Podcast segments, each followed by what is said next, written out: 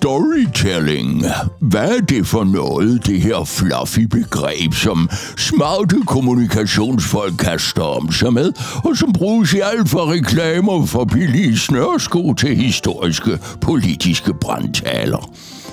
I podcasten Bløde Værdier taler Jakob og Gorm fra Kommunikationsbiksen skæg og ballade med en lang række spændende gæster, der alle har det til fælles, at de bruger storytelling aktivt i deres virker.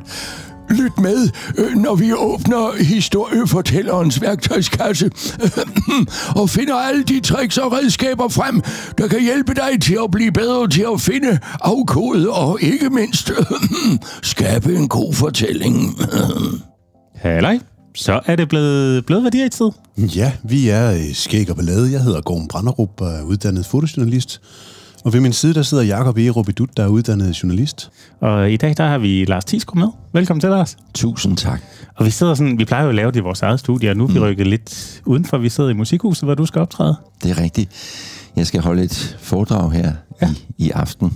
Så du er simpelthen på den store turné rundt i landet, og vi har så fået lov til at stå på i Aarhus og snakke lidt med dig. Og Ja. tusind tak for det. Ja, velbekomme. Men vi skal jo egentlig dykke ned i din øh, værktøjskasse som historiefortæller. Mm-hmm. Øh, så lad os lige prøve at, at få på det rene, øh, hvem du er til dem, der ikke kender dig. Der er sikkert mange, der kender din stemme, mm-hmm. men, øh, men lad os lige få lidt baggrund på. Lars Junker, Tisgaard, født 1959 i Gråsten. Ja, Lars. Ja. Ja, Og, øh, og du er uddannet skuespiller, og så er du også lydbogsindlæser, tegnefilmstopper, dialoginstruktør, ja, blandt andet. ja, Øh, uddannet skuespiller fra Odense Teater i 1983. korrekt. Og så har du arbejdet med dubbing siden 89, synes jeg, jeg kunne læse mig frem til. Ja, det er, passer meget godt. Jeg er på et kursus i 88 for at lære, øh, hvordan man gør. Ja. Og kort efter det, så begynder jeg at få arbejde, og så det passer meget godt med 89. Og så er du øh, ifølge Wikipedia krediteret for mere end 700 dubbingroller, og dermed den person i Danmark, der har dobbet flest roller. Jamen, det skal nok være rigtigt, fordi jeg har ikke bestilt andet i små 33 år, så øh, det er jo blevet til mange, fordi man tæller jo alt med. Politimand 1 og Skildpadde 4, og Ja. altså så hvis man tæller alt med, så bliver det jo selvfølgelig til rigtig mange roller. Det må gør man sige. Ja. øh, og arbejder blandt andet med ja, det, der hedder eftersynkronisering af udenlandske tegnefilm, indlæsning af lydbøger og lægger stemme også til tv-reklamer. Der er Ja. blandt andet nogle lot, en lotto-reklame og så videre. Der var nogle år, hvor det var mig, der sagde, øh, hvad hedder det, på lørdag er der 7 millioner, eller 10 millioner til syv rigtige, så husk at spille lotto. Det er Ikke? perfekt. Og så øh, er du også lidt skuespiller stadigvæk. Du har været med i Kloven, som Ja. Frank øh, Varms læge. Ja, jeg var, jeg var hans første læge, kan man sige, øh, og den oplevelse, han så havde med mig, gjorde, at de ringede til mig og sige, nu, nu, skal, nu skal han til læge igen, øh, er du frisk? Og så sagde jeg, ja, jamen, det er jeg da. Og så ringede de to dage efter og sagde, nu har vi snakket om det. Altså, Frank kan ikke gå tilbage til den læge efter den oplevelse. Okay. Det kan han simpelthen ikke. Øh, Så ja, vi er ked af det, men Frank bliver nødt til at skifte læge, og det kunne jeg måske godt forstå, fordi han havde jo fanget mig i min rolle som læge, hvor jeg var lige ved at sniffe en, en bane coke, og jeg havde været nede og hjælpe ham af med noget. Hvad var det for noget heroin, eller hvad, hvad det var, de havde gang i, gutterne der, ikke? Smukt. Så øh, egentlig bare Lars, som vi kender ham, ikke? Coke Lane, Coke Lane. Perfekt. Ja. Ja. Men, men, øh, men de fleste kender jo din, din stemme fra, fra de her tegnefilm, og det Ja. tæller jo blandt andet roller som Pumba i Løvernes Konge, mm-hmm. Yoda, Ja. Star Wars Scooby-Doo, Yikes. Grislingen, Åh, oh, du godeste. Don Carnage, Åh, oh, du er Don Carnage. Jokeren, Johnny Bravo, Huha, hey, baba. og så videre, og så videre, Og så videre, og så videre. Øh, jeg har sgu læst, Matata. det er smukt. Ja. Jeg, jeg har sgu læst mig frem til det blevet lidt i familien, at du har en søn, Julian, som også er stemmeskuespiller. Det er rigtigt. Altså, han er jo blevet øh, nærmest tvangsindlagt til at være med i studiet som barn øh, efter skoletid, og, og har på den måde så haft sin gang i studiet, og selvfølgelig øh, har man så, øh, hvad kan man sige, lyst til som far at se, kunne det have været sjovt for dig også at lave? Mm. Og det viste sig ret tidligt, at Julian synes, det var øh, super sjovt. Ja. Og det, en af de gode ting ved dubbing er jo i forhold til, for eksempel hvis man som barn er med i en julekalender, så bliver man jo genkendt på gaden. Men det gør man jo slet ikke på samme måde, når man lægger stemmen til et tegnefilm. Så kan man stadigvæk bevare sin anonymitet, kan man sige, ikke? Ja. men øh, samtidig have et sjovt arbejde. Mm. Øh, jeg tror, Julian han har været, han har været kængubarnet i Peter Plys, og han har været den lille elefant i, øh, i Tarzan, mm. hvis I kan huske den lille elefant, der siger, at vandet er uhygiejnisk. Ja, ja, ja. ja, ja. Så øhm, ja, Ja. ja. Og, og den dag i dag arbejder han så også med, med dubbing også, blandt andet. Så det bliver lidt i familien. Ja, Og så er der også noget med dit øh, sønderjysk ophav, at du faktisk også er medlem af en øh, ja, komiker, du kan man også kalde det, Kalle og Kløj. Kalle og Kløj, ja, ja, ja, ja. Der er du Kalle fra rigtigt. Dynt, eller hvordan siger Ja? Karl Petersen fra Dynt. Uh, Kalle og Kløj, de har jo et oversætterbyrå, der hedder Sønderjysk Oversætterbyrå. Ja. Og der oversatte de alt, altså alt, hvad sønderjyderne de vil have oversat. Fordi sønderjysk er jo for sønderjyder hjertesproget. Ja. Altså, vi forstår godt I love you, vi kan godt tale udenlandsk, vi kan også forstå rigsdansk, jeg elsker dig. Øh, men jeg elsker dig, Ja. det går, det går direkte igennem øh, alle panser og plader. Så derfor så giver det rigtig meget mening at have sådan et bureau, der oversætter alt, hvad sønderjyderne vil have. Og ofte er det udenlandske hits, ja. som de gerne vil have oversat. Og så for eksempel har vi lavet en udgave af Let It Be med Beatles, der hedder La Nouvelle. Om det er smukt. Ja. Gorm, du er også fra Sønderjylland, så jeg tænker, I kan slå over... Øh, Desværre så har jeg ikke øh, bevaret nogen som helst dialekt, jeg, hvilket jeg er rigtig ked af det, men jeg forstår sønderjysk, og min Ja. familie er fra Røde Kro, Løjt Kirkeby og Uh. Nørre Hostrup. Og, ja. Ja, ja, Røde Kro. Jeg tror, det er der Sønderjysk øh, forening, de tit holder, hvad hedder det, holder generalforsamling ned på kronen, ikke? Ja, min, ja. min farfar, han, øh, han var altså helt... Han har skrevet øh, Åben Rå-sangen og virkelig Wow. været dedikeret sønderjyde og Ja. ja. kæmpet en kamp for at bevare sproget og lege med det. Og, Men det er jo interessant, fordi det er jo, øh, da jeg voksede op i Gråsten, der var det også noget, man, hmm, hvad kan man sige, det, det lå lidt i luften, at, at det var finere at snakke mm. rigsdansk. Og det mine forældre valgte i vores hjem at tale rigsdansk, for at min bror og jeg også kunne hvad kan man sige, høre det sprog, men selvfølgelig med den sønderjyske tone. Ja. Man kan jo straks høre, selvom du taler rigsdansk, så er du alligevel fra Sønderjylland, så har du den der, ja, det kører lidt op og ned på en Ja. eller anden måde der. Men, øhm, og det, det har jeg da været utrolig glad for, at de har gjort, men samtidig gik jeg i skolegården og opfangede alt, hvad jeg kunne af det der sønderjysk. For jeg synes bare, det var, jeg ved ikke, jeg synes, der var noget liv i det sprog. Og, øhm, og så har jeg prøvet at holde det ved lige øhm, nu her, også som voksen, ved at ja, blive ved med at mødes med sønderjyder og snakke det. Og, og det er et sjovt sprog, fordi det er jo ikke et sprog. Altså dem, der kommer ud fra højre, de taler et andet sønderjysk end dem fra Als. Og, mm. Så det på den måde kan jeg godt lide den rummelighed, der hedder, man kan aldrig helt blive enige om, jamen det hedder, det hedder da det. Og så vil den anden sige, nej, det gør det ikke der, hvor jeg kommer fra. Nå, du siger sådan, jeg siger sådan. Altså, ja. Det, det, det kan jeg egentlig godt lide. Øhm, Vi vender tilbage til det Ja. med dialekterne, Ja, det når vi dykker ned i din værktøjskasse. Men i hvert fald kalder Kløj øh, Ja. startede i 90 og har haft Ja. 25 års jubilæum øh, i, her i 17 og så videre. Øh, og ellers, altså, øh, du dukker jævnligt op i mine ører. Jeg øh, lytter blandt andet til øh, Christian Fuglendorfs Stemmernes Tårn podcast, hvor du har lavet Nå, en glimrende intro. tak. Og så sent som her i efterårsferien kørte jeg rundt og hørte Rune T. Kides søde Sally Sukkertop-fortælling, og der er der også en Lars Sisgaard, der lægger et hav af stemmer til de forskellige karakterer der. Det er rigtigt, ja. Øh, Det var en sjov opgave. Så du er, du er virkelig rundt omkring i lydbilledet, mm. hvis man øh, beskæftiger sig jamen, både med, med podcast og lydbøger og så videre. Ja. Og er jo også efterhånden blevet lidt en sådan en notabilitet, der optræder sammen med Stegelmann i Troldspejlet og Company. Og Men sandt, ja. nu er det jo så på landevejen med ja. mand med de tusind stemmer, dit eget one-man-show. Eller? Ja, ja, ja, det er et forsøg på at, at lukke folk lidt ind og se, om der er interesse for at høre lidt om de processer, der foregår, øh, når man lægger stemmer til tegnefilm, og det store arbejde rundt omkring. Mm. Hvordan finder vi de øh, bedste, forhåbentlig, stemmer til øh, de her store udenlandske tegnefilm? Ja. Og det er et arbejde, som, øh, som jeg prøver med mit foredrag at åbne et lille kig ind til. Og øh, ja, nu har jeg været ude et, et par uger med det, og jeg får utrolig mange dejlige henvendelser bagefter. Også fra mennesker, som siger, at de har haft stor glæde af det og det, altså en eller anden måske speciel serie, Mumitrollene, eller mm. øh, Luftens Helte, eller et eller andet, ikke? Ja. Og så øh, er det sjovt om at møde en, der har været involveret og stået på den anden side. Og for mig er det sjovt, fordi jeg har stået og indspillet alle de her stemmer, men har jo aldrig rigtig været i kontakt med publikum. Ja. Bare vidst, at nu bliver det sendt afsted, og der er sikkert nogen, der lytter til det, men pludselig øh, at hilse på folk, der siger, nej, det er det og det. Ja. Det, det, det har betydet noget for mig. Ja. Det er, en, det er en stor glæde, fordi øh, når vi står og laver det, så har vi jo i tankerne, at det her forhåbentlig må blive til glæde, øh, ligesom det er for os, der laver det. Ja. Der er masser af smil i stemmen og grin og ballade, når vi laver Og laver mange tegnefilm. følelser og øh, genkendelsens glæde, ja. når man hører det og sådan noget. Ja. Ja. Det var, hvad vi sådan lige havde gravet op på dig. Ja. Ja. Øh, Lars, kunne du godt gen- genkende dig selv i, øh, i det ris, vi har tegnet? Helt sikkert. Altså det ris, I har tegnet her, er jo øh, mit, mit professionelle øh, ja. virke, ikke? Så øh, jeg tror ikke, øh, der er noget der, I, I har glemt. Nej. nej. Godt. Jamen, nu øh, tror jeg så, vi tager et dyk ned i din værktøjskasse og ja. Kigger lidt på din storytelling. Yes, jamen vi plejer øh, på det her tidspunkt lige at rise øh, banen op, kan man sige, mm. sætte nogle hjørneflag i, øh, fordi det her storytelling er jo sådan lidt et fluffy begreb, det kan dække over utrolig meget, så øh, kom, så plejer jeg lige at pege bilen op på dig og sige, nu sidder vi i sådan et stemmeunivers, vi sidder her i musikhuset, den store scene, de skrue brædder. Hvad, hvad er storytell- storytelling for dig?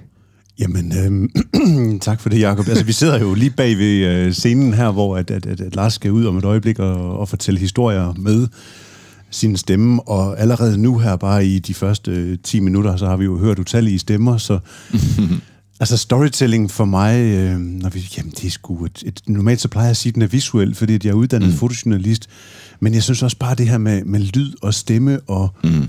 de følelser, som der jo et eller andet sted kommer op øh, i mig fra, fra min barndom, når jeg kan huske øh, Disney-show øh, og, ja. og, og, og øh, Luftens Helte og alle de ting, som mine børn sidder og ser nu, fordi det kører i ring, og det kører igen nu her. Og, altså, så der ligger bare, altså for mig der er storytelling, det er følelser, om det er visuelt eller mm. auditivt, så, så synes jeg virkelig, at øh, det, kan- det kan noget. Ja, og hvad med dig, Lars, hvis, hvis, hvis du sådan skal prøve at indkranse det her sådan lidt uh, luftige begreb, historiefortælling eller storytelling, hvad, hvad, hvad for nogle ord vil du så sætte på?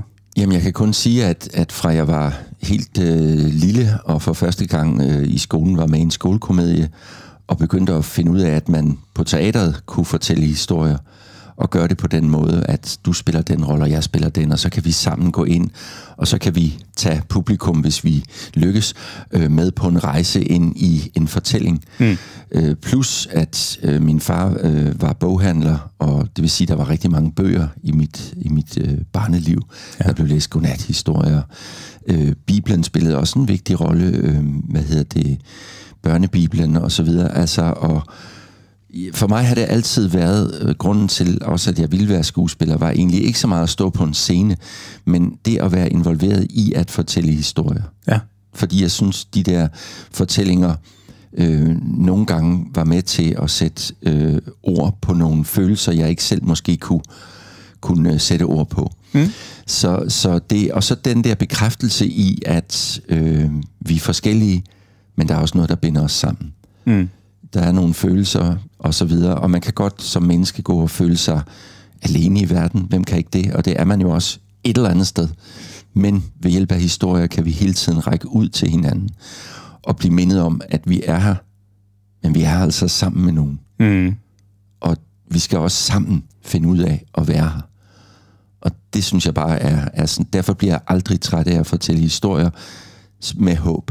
Historier, der giver livsmod, der giver livsenergi, som opmuntrer os til at gå ud og i morgen igen tage livtag med, med det liv, der ligger derude. Ja. Øhm, og det har været, det har været overskriften for, for, for mit arbejde. Jeg, jeg bruger det i mine tanker, når jeg læser lydbøger, at der skal sidde nogen og lytte på det her, og prøve at formidle den tekst, jeg har fået. Og det samme gør jeg med tegnefilmene. Smil i stemmen, fuld energi, ligesom jeg synes, nogen gjorde, da jeg var barn. Altså, ja. Jeg havde gramofonplader og lyttede på dyrene i Hakkebakkeskoven. Den kunne jeg jo udenad. Øh, Kaj, Kajus og Baktus. Og, så sådan en, en, en skuespiller, komiker som, som Dirk Passer, som gjorde et kæmpe indtryk med den energi og den øh, livsglæde, han altid dukkede op med på skærmen. Eller jeg havde sådan nogle singleplader, Dirk hos tandlægen, sådan nogle monologer. Ikke? Ja, ja. Jeg hørte dem igen og igen. Ja. Så øhm, der tror jeg, vi er... Det er derfor, jeg synes, det er så vigtigt med gode fortællinger, der kan minde os om, hvem vi er, som vi kan spejle os i. ja. Mm-hmm. Hvis vi prøver at dykke ned i øh, dit dobbingarbejde, Ja. så kan jeg godt tænke mig at høre, øh, hvordan går du fra, at du, du får præsenteret en figur på en skærm, ikke? Ja. og en fortælling. Ja. Øh, men hvordan tager man så det her og flytter det over øh, og giver det liv, så det, vi får skabt den her karakter, som er lærer at holde af og mm. øh, elske i nogle tilfælde, ikke? Mm. eller, eller i Ja. hvert fald få et forhold til. Altså, jeg kender mange, der, der har jo et forhold til den lille grisling, eller til Pumba, ja. eller et eller andet. Hvordan, hvordan, kan du prøve at sætte nogle ord på det? Ja, altså det er jo altid spændende, når man bliver inviteret ind, øh, fordi der er nogen, der mener, her øh, er der en figur, som vi gerne vil høre dit bud på. Ja. Altså man går til en casting, og man ved godt, det er der andre, der også gør. Og det eneste, man kan gøre, er jo at gå ind, øh, lytte og kigge på, på billedet og lade sig inspirere af det, man ser, det man hører. Og så egentlig på en måde lidt lukke øjnene og kaste sig ud i det, og se, hvad der kommer. Ja.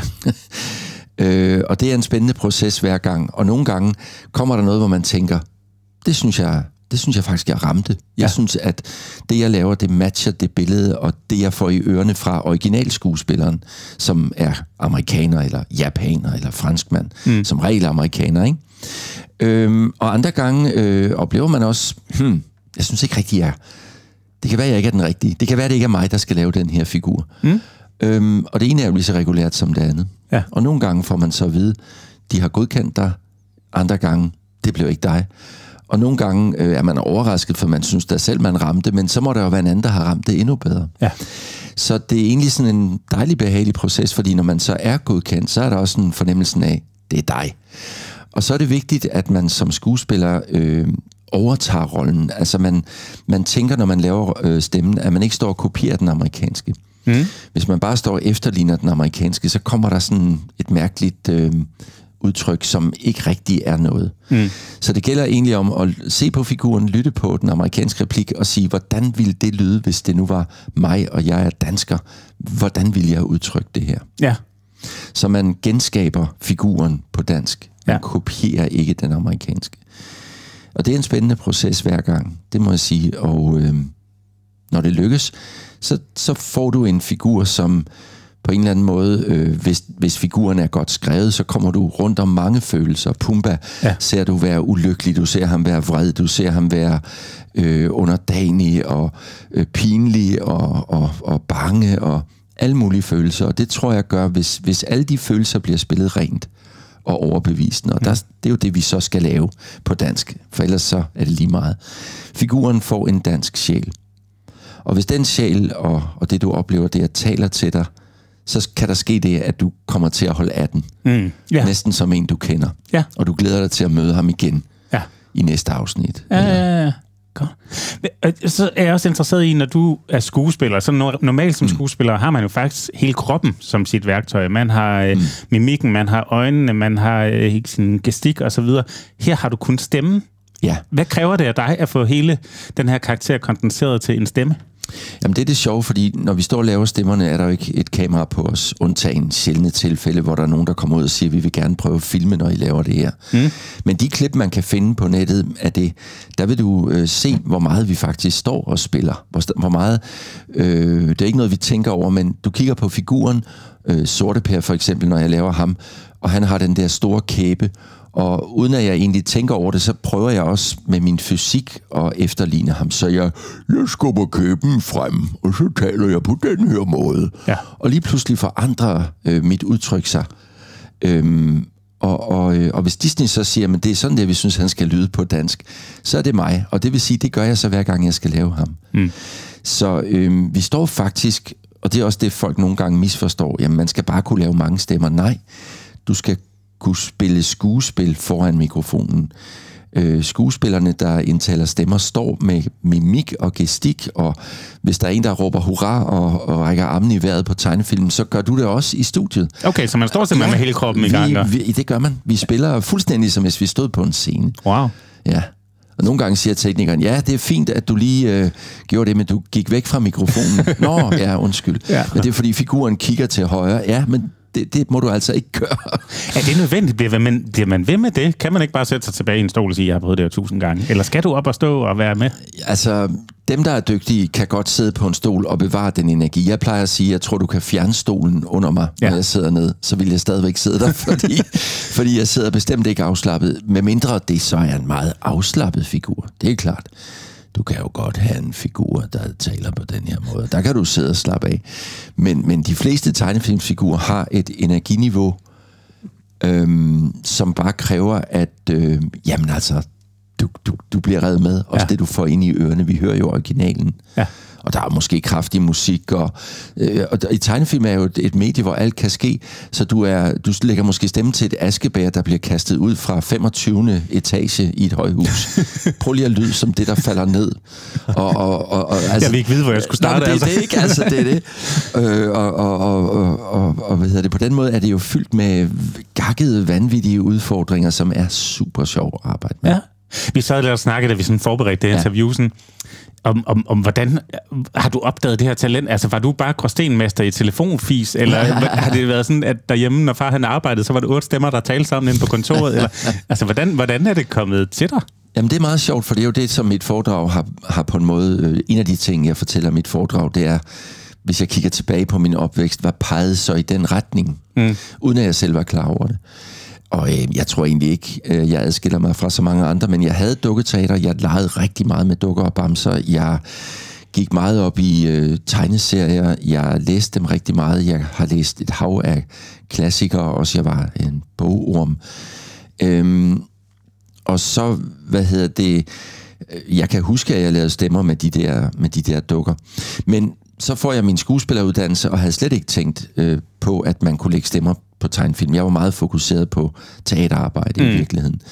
Så, øh, som alle skuespillere oplever en periode, hvor der ikke lige er gang i butikken, så falder mit blik på et øh, kursus. Der er hele tiden efteruddannelse, når man er skuespiller. Man er aldrig færdiguddannet. Nej. Der er altid små ting, man kan øh, interessere sig for. Hov, det kunne være, at man kunne tage et kursus i, hvordan spiller man revy, hvordan laver man cabaret, kan man skrive sine egne tekster. Der er masser af ting. Mm. Her står der, øh, lær at lægge stemmen til tegnefilm. Mm. Og jeg tænker, det, øh, hold da op, det har jeg slet ikke tænkt over, det skal jeg prøve. Kommer på kursus, og den sidste dag på kurset, når vi har lært teknikkerne, der ligger i det her, der siger man så, nu skal vi prøve at give jer alle mulige forskellige slags figurer, og så skal I prøve, om I kan give et bud. Mm. Og det vil sige, på en måde prøve at finde ud af, hvor mange stemmer har du. Ja. Og der øh, oplever jeg, at jeg øh, evner at, og Nå, sådan der er det. Jamen, jeg giver et bud, og jeg giver et bud, og har det bare en fest, og så er der en af lærerne, der siger til sidst, hold da op, Lars. Du har mange stemmer.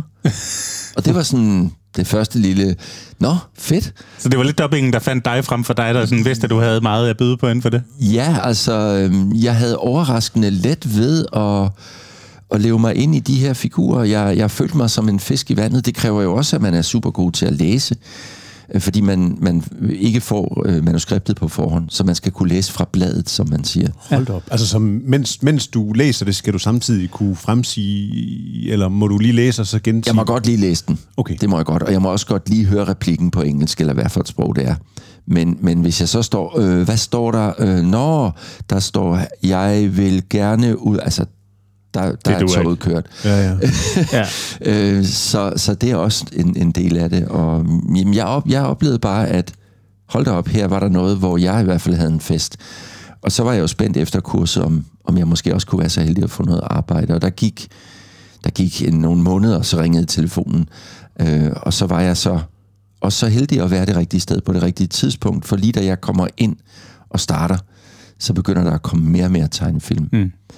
Øh, Hanna-Barbera-teamen på TV3 kommer jeg med på. Flintstones, Jetsons, Scooby-Doo, øh, Huckleberry Hound, Yogi Bjørn. Mm. Øhm, Dastardly og Motley. Stop den brev, du.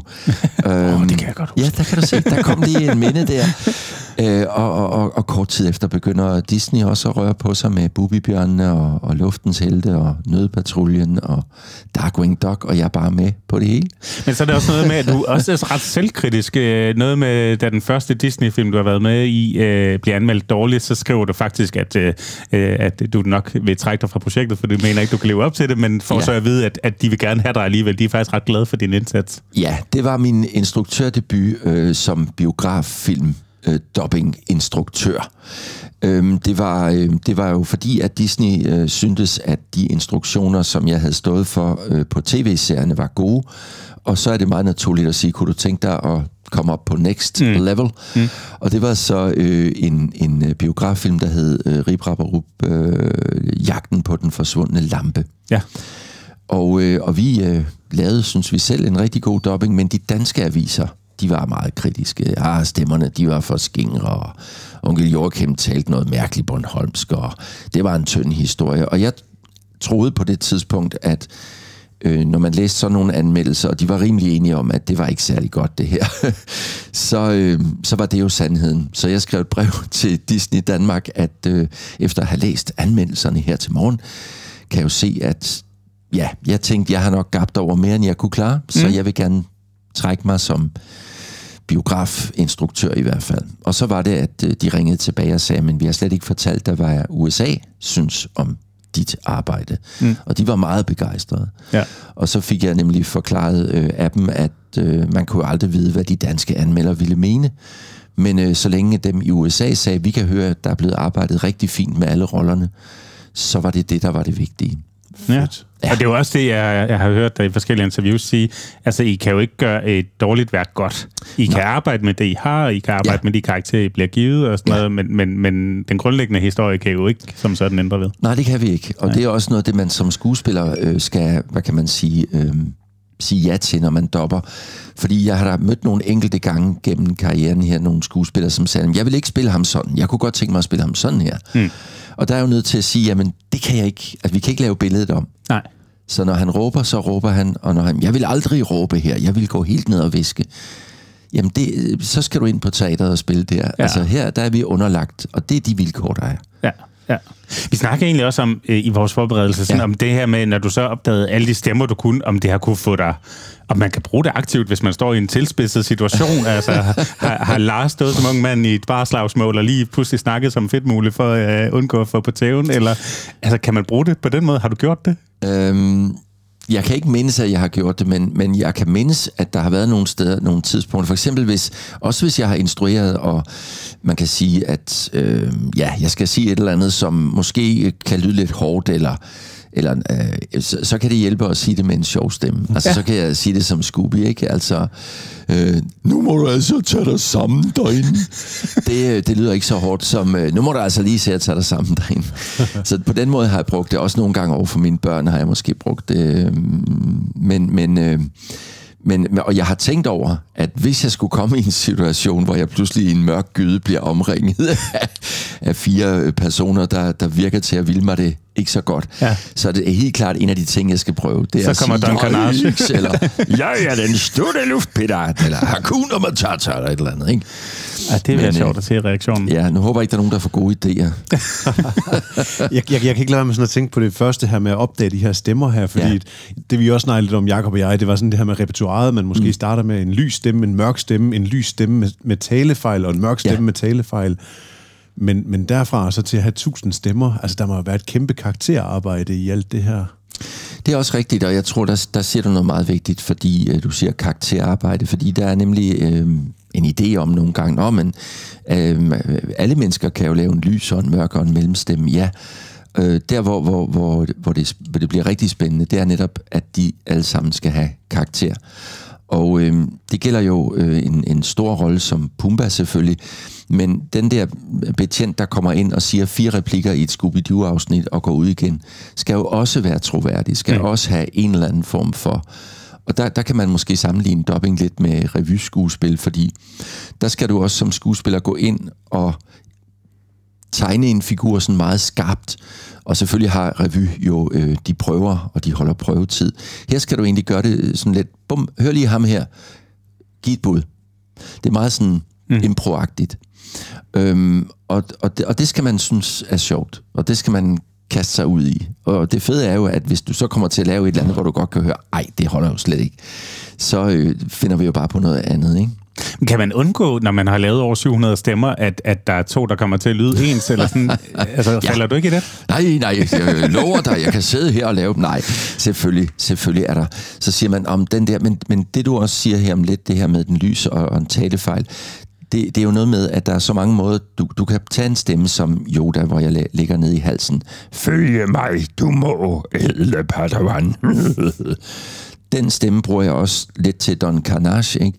Der har han bare den her lidt spanske. Jeg er den store luftpirat Don Carnage, så ruller jeg på ære og sådan noget, ikke? Mm. Så selvom det egentlig er den samme sted, jeg placerer stemmen, så er det to vidt forskellige udtryk. Mm. Og hvis jeg lægger lidt tysk accent på, så bliver jeg til professor Rodwood i den amerikanske drage. Jake Long, Jeg kan ikke lide dig. Ved du, hvorfor jeg ikke kan lide dig? Ja, så får ja, ja. du igen noget andet. Det er egentlig den samme øh, teknik at tale ned i halsen. Jeg bruger ja, ja. knødelstemmen. Men den, den kan jo så kombineres med også med forskellige måder at tale dansk på. Altså, øh, det, det bruger vi jo også i dubbing. Jeg, jeg er jo ikke fynbo, men jeg har da interesseret mig for, at jeg kan da godt lave noget, der sådan ligner det, det lyder lidt derhen af. Mm. Øh, med spidsen af en jetjager og så noget der. Og i en ned til den fjederne går, så skifter man til det der sjællandske. Ja. Bornholmerne, han kører ned på havnen og får sig en rød silder. En, en hver, der kommer fra de steder, vil jo sige, det er ikke ægte, men det kan jo bruges som en tænker jeg, kærlig hilsen til det mangfoldige sprog, vi, vi har i det her land, ja. som jo kan så meget. Så synes jeg, vi skal snakke lidt om troværdighed, fordi ja. Øh, lige for tiden florerer der faktisk et klip på de sociale medier, hvor Simon Kvam i et radioprogram øh, hænger øh, den søde dame ud, der har indtalt Dia Combardo. jeg har godt øh, læst om det. Ja, ja. Og det viser sig, at hun er jo fra Nordsjælland, ja. men er blevet bedt af sin lydtekner om at tale øh, klingende jysk. Ja. Øhm, og det spottede Simon Kvam så, ikke? Men, men hvad betyder det for troværdigheden øh, i stemmer og, og dialekter, at, at, at, at man sådan karikerer dem lidt, eller sådan mm. noget? Altså, er, er der et eller andet, der ryger på troværdighedskontoen, når man går ind og begynder at lege med dialekter? Altså helt sikkert. Jeg, jeg, jeg plejer at skelne mellem... Altså jeg opfatter et afsnit af Scooby-Doo eller nogle af de her 20 minutters skæg og ballade-serier mm.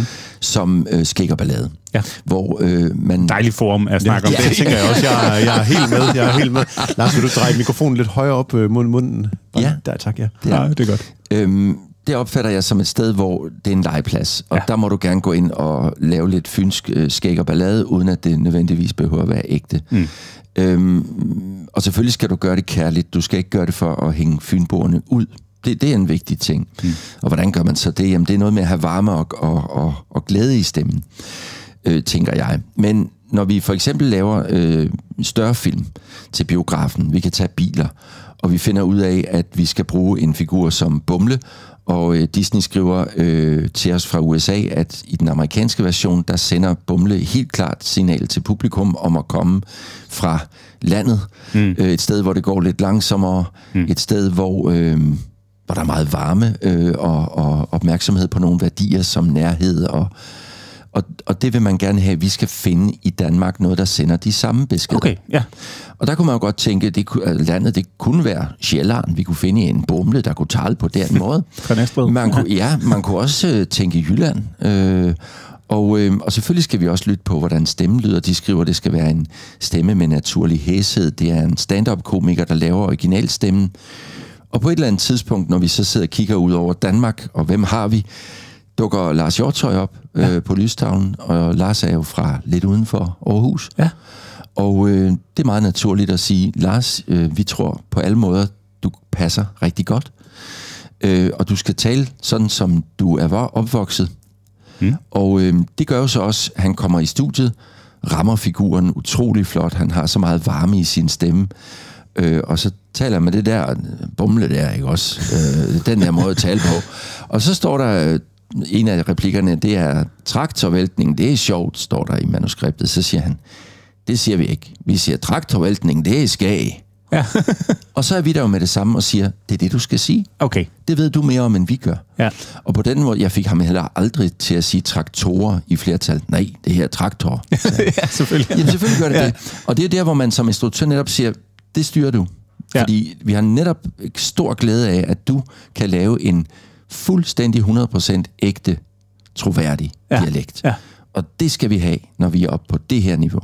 Men så, altså, så er der en anden historie, jeg har hørt, der taler om netop den her onkel Joachim, som du hentede før, ja, ikke? Jo. Hvor, hvor øh, folk har givet det alt mulig betydning, den her Bornholmske ting med, om det skulle være en par fraser over noget Glistrup eller ja, ja, et eller andet. Ja, ja. Og hvor du også har sagt, at egentlig så med hans karakter burde han jo komme fra Herningegnen eller Jylland, ja. hvor han var sådan den der lidt geniagtige attitude. Ja, ja. Men der var det bare den bornholmske dialekt, der på en eller anden måde kunne noget der? Jamen, det var egentlig en meget sjov ting, fordi det var jo helt i starten øh, af, min, af min instruktørkarriere, og det vil sige, øh, det var sådan lidt, prøv at høre den her stemme, kan du lave noget, der minder om det? Hvordan ville du lyde, hvis du skulle lave den her figur? Mm. Og John Hen Petersen kommer ind og, og får det her i ørerne, og så begynder han at tale sådan, som vi kender. Og, og jeg, jeg siger, øh, ej John, det var spændende. Øh, undskyld mig, men er du fra Bornholm? Eller, eller? Og så siger han, øh, nej, overhovedet ikke. Så siger jeg, men det jo bare fordi, det, det lød sådan lidt Bornholmsk. Så siger han, ja, men det må jo være det, der sker, når du smider sådan noget skotsk ind i ørerne på mig. Ja, ja. Og jeg prøver at efterligne det. Og det var nemlig vigtigt, at onkel Joachim skulle tale anderledes end de andre figurer, for det havde vi fået at vide fra Disney. Han skulle tale et eller andet. Ja, han kom med den skotske accent Ja. ja. fra deres side, ikke? Ja, og der var nogle episoder, hvor Rip Rapparup øh, taler om, hvorfor taler onkel Joachim anderledes end os. Ja. Så det var vi nødt til. Men vi havde ikke lagt os fast på, hvad det skulle være. Og øh, da John så kom med det der, og vi tænkte, ja, det, det spiller jo, det, det fungerer. Mm. Og det virker som, at John uden problemer bare falder ind i det. Mm. Og figuren bliver levende, og han passer til den på alle måder. Så valgte vi at gå med det. Og det tog ikke noget fra karakteren, at man så geografisk sagde, "Nå, men så kommer han fra Bornholm eller sådan noget. Det var ikke noget, der var konnotationer i- forbundet med, eller? Nej, altså det var, det var ikke noget, vi på den måde tænkte var et problem. Vi tænkte bare, jamen sådan, sådan lyder onkel Joachim. Jamen han er jo ikke Bornholmer. Nej, det er han ikke. Men der, der sidder vi jo igen. Han er jo, hvordan skal du lave en skotte på dansk? Altså, Ja. skulle du så tale sådan på den måde? Det ville jo også være mærkeligt, ikke? Ja. Så vi tager det, og så genskaber vi det på dansk, og så kunne du så sige, jamen så skulle jeg have fundet en Bornholmer til at lave. Mm, Ja, igen, jeg synes, vi er der, hvor vi, øh, hvor vi sender en kærlig hilsen, forhåbentlig. Og, og hvis det så havde været en kæmpe biograffilm, øh, som, som Toy Story eller Find Nemo eller nogle af de her, så havde vi nok lidt efter en Bornholmer.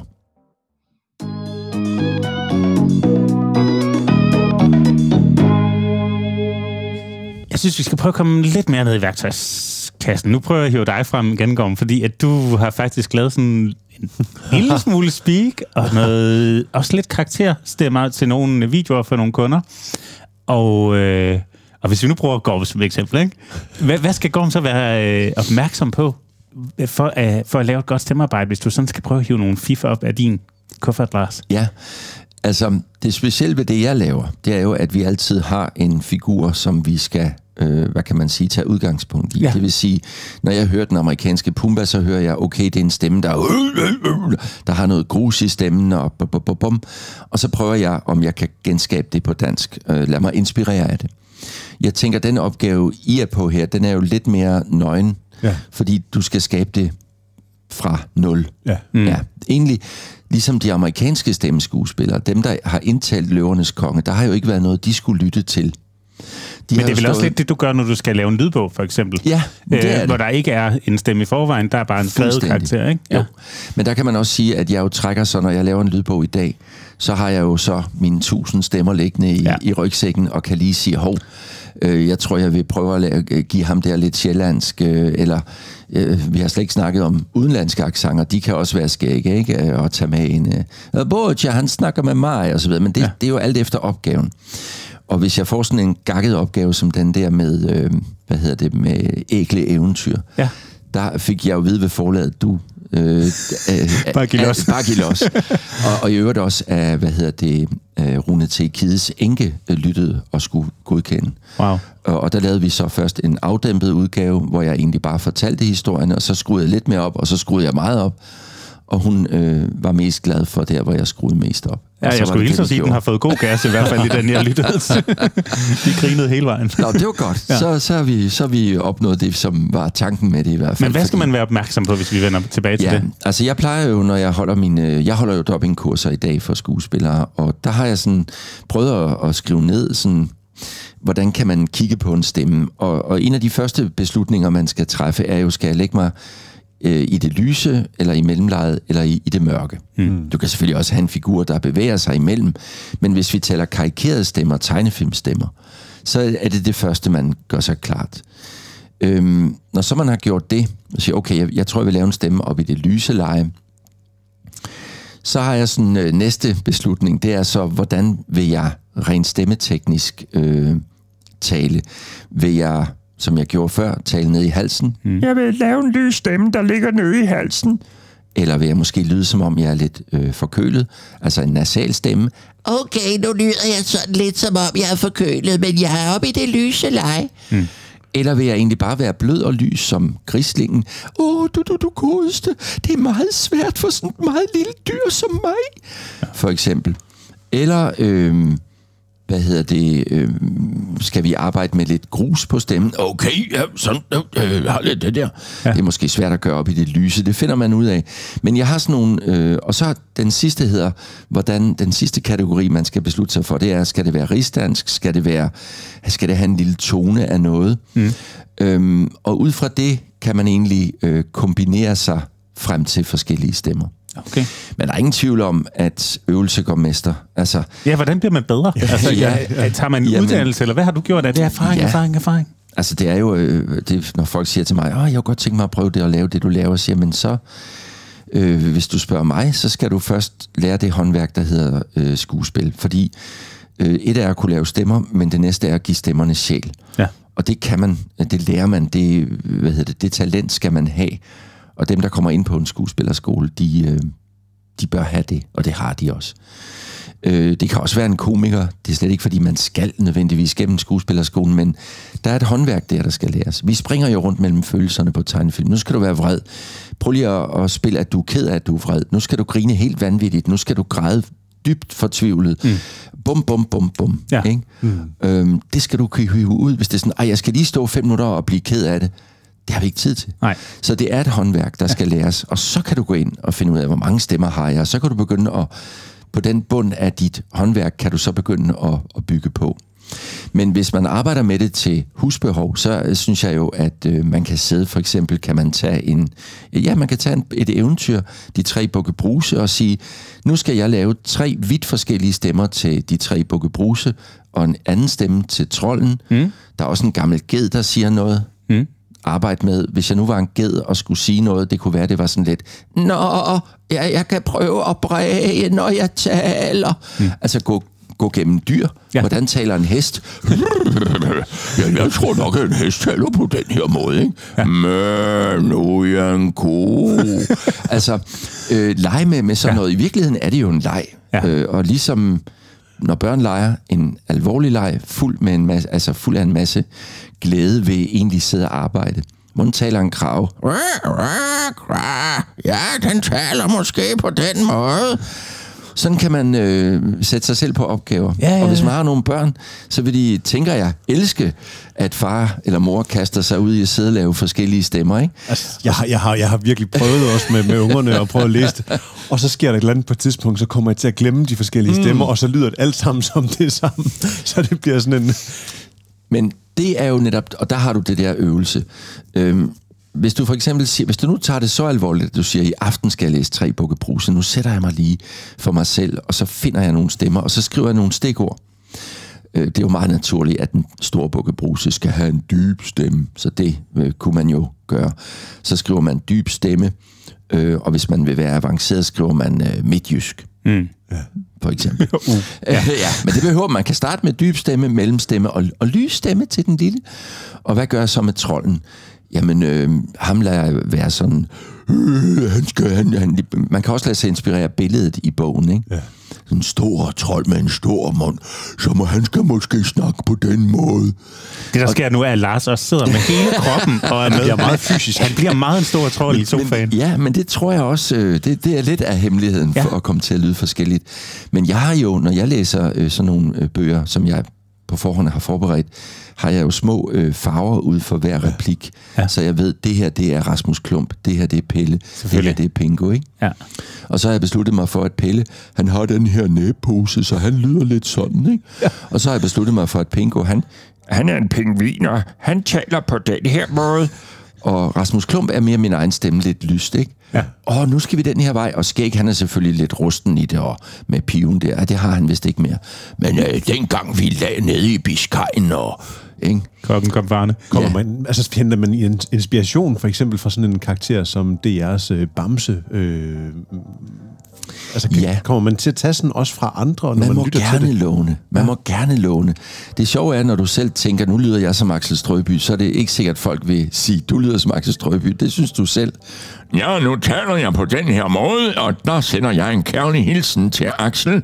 Ja. Men det er ikke sikkert, at andre tænker det, men der kommer en stemme, som jeg kan forholde mig til ud af det. Og det sjove er, når du øh, taler med amerikanske skuespillere, for eksempel ham, der har lavet Svampebob, eller nogle af de andre, og folk siger, hvordan, hvordan fandt du på at lyde sådan? Så siger han, jamen det startede med, at jeg ville prøve, om jeg kunne lyde som Robert De Niro. Men det var jeg bare enormt dårlig til. Men så kom der den her stemme ud af det, og så sagde de, ej, fed stemme, du har fundet på der. Så det der med at lade sig inspirere og lytte, jeg kan lytte på en radiovis, hvor jeg hører en fisker på havnen i Esbjerg blive interviewet, og Ja, men jeg ved, jeg ved ikke hvordan, men du ved, så prøver jeg at efterligne det. Mm. Jeg hører en amerikaner, der har boet i Danmark i mange år, blive interviewet, og hvordan taler man, hvis du har været, hvad er det for nogle ord, du har svært ved at sige? Er det nogle bestemte lyde? Øhm, sådan noget, ja, det går man og lytter på. Ja, jeg, jeg er helt med. Du skal hjem og øh, læse de tre bukke bruse og lytte til jeg. ja, det, der er der en glimrende stemme.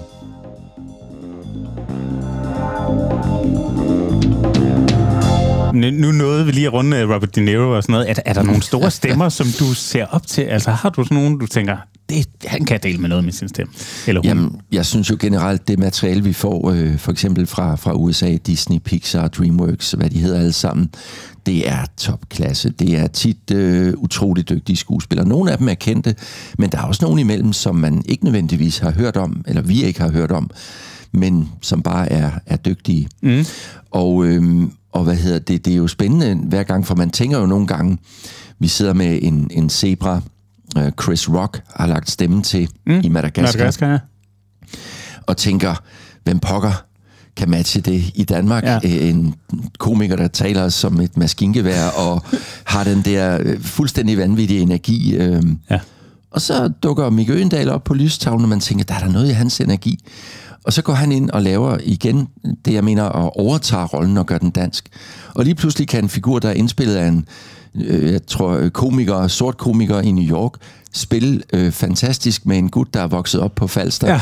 altså, det er jo sådan noget, hvor man bliver, igen, apropos det her med at række ud, og verden er lille, og ja, vi har forskellige sprog, men skal vi vælge at fokusere på, at 95 procent af, af os er ens over hele kloden. Mm. Og så er der 5%, der adskiller os. Nogle gange virker det som om, at det er de 5%, vi snakker rigtig meget om. Ikke? Ja.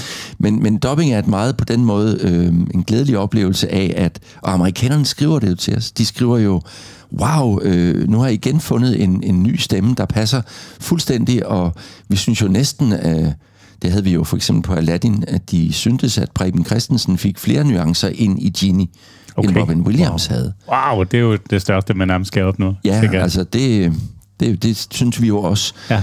Øhm, da vi fik godkendt øh, Stig Hoffmeier som Scar, det var en rolle, de havde svært ved at besætte, fordi Jeremy Irons er så fantastisk, og de sidder derovre i USA og skal have godkendt stemmer på måske 50 sprog. Mm. Og de kan godt se, de får stemmeprøver ind fra hele verden.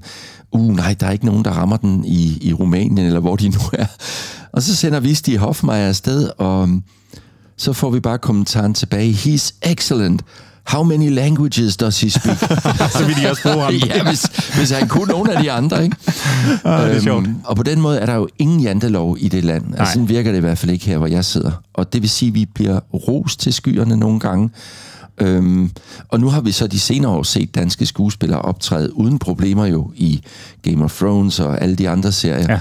Vi er dygtige skuespillere i det her land. Vi er lige så dygtige som amerikanerne. Mm-hmm. Men vi har måske haft en idé om, at fordi de er verdensberømte, så er vi nok ikke øh, lige så dygtige som dem. Men det er slet ikke rigtigt. Okay. Skuespilmæssigt er vi fuldt på højde med dem. Men det er, det er stadig amerikanerne, du peger på, hvis du skal pege på nogen, der gør det rigtig godt, eller... Det er dem, jeg har arbejdet mest sammen med. Ja. Jeg må bare sige, at det, det stemmearbejde, de, den instruktion, den måde, de får variation i deres replikker, og figurerne er levende, det, det er jo også det, der inspirerer de danske skuespillere. Ja. De, de står og lytter på noget, hvor de siger, wow. Jeg kan ikke lade være med at tænke på, hvordan passer man på sin stemme? Ja. Altså, fordi, jeg ved ikke, om jeg kommer ind og bryder ind i noget der, men, Nej, men det men der det... med, at man jo, du snakker om at gå helt dybt og helt højt og sådan nogle ting, ja. det må slide utrolig meget på stemmen, og jeg, og jeg ved, at nogle af de skuespillere, vi har ude på, på Circus Sumarum, jamen, de skal passe på, at de ikke drikker for koldt vand, fordi at, Ja. at det kan godt sætte sig på stemmen også. Ja. Altså, så det er bare... Fuldstændig rigtigt, øh, og der har vi igen det her med, hvorfor, øh, hvorfor det måske ikke er så nemt, øh, som det kan se ud, når man ser nogen, der sidder og indspiller tegnefilm, og man tænker, det der, det er bare bare sjovt, det kan jeg da også gå ind og gøre. Øh, der er nemlig en hel masse igen, som du jo lærer på skuespillerskolen.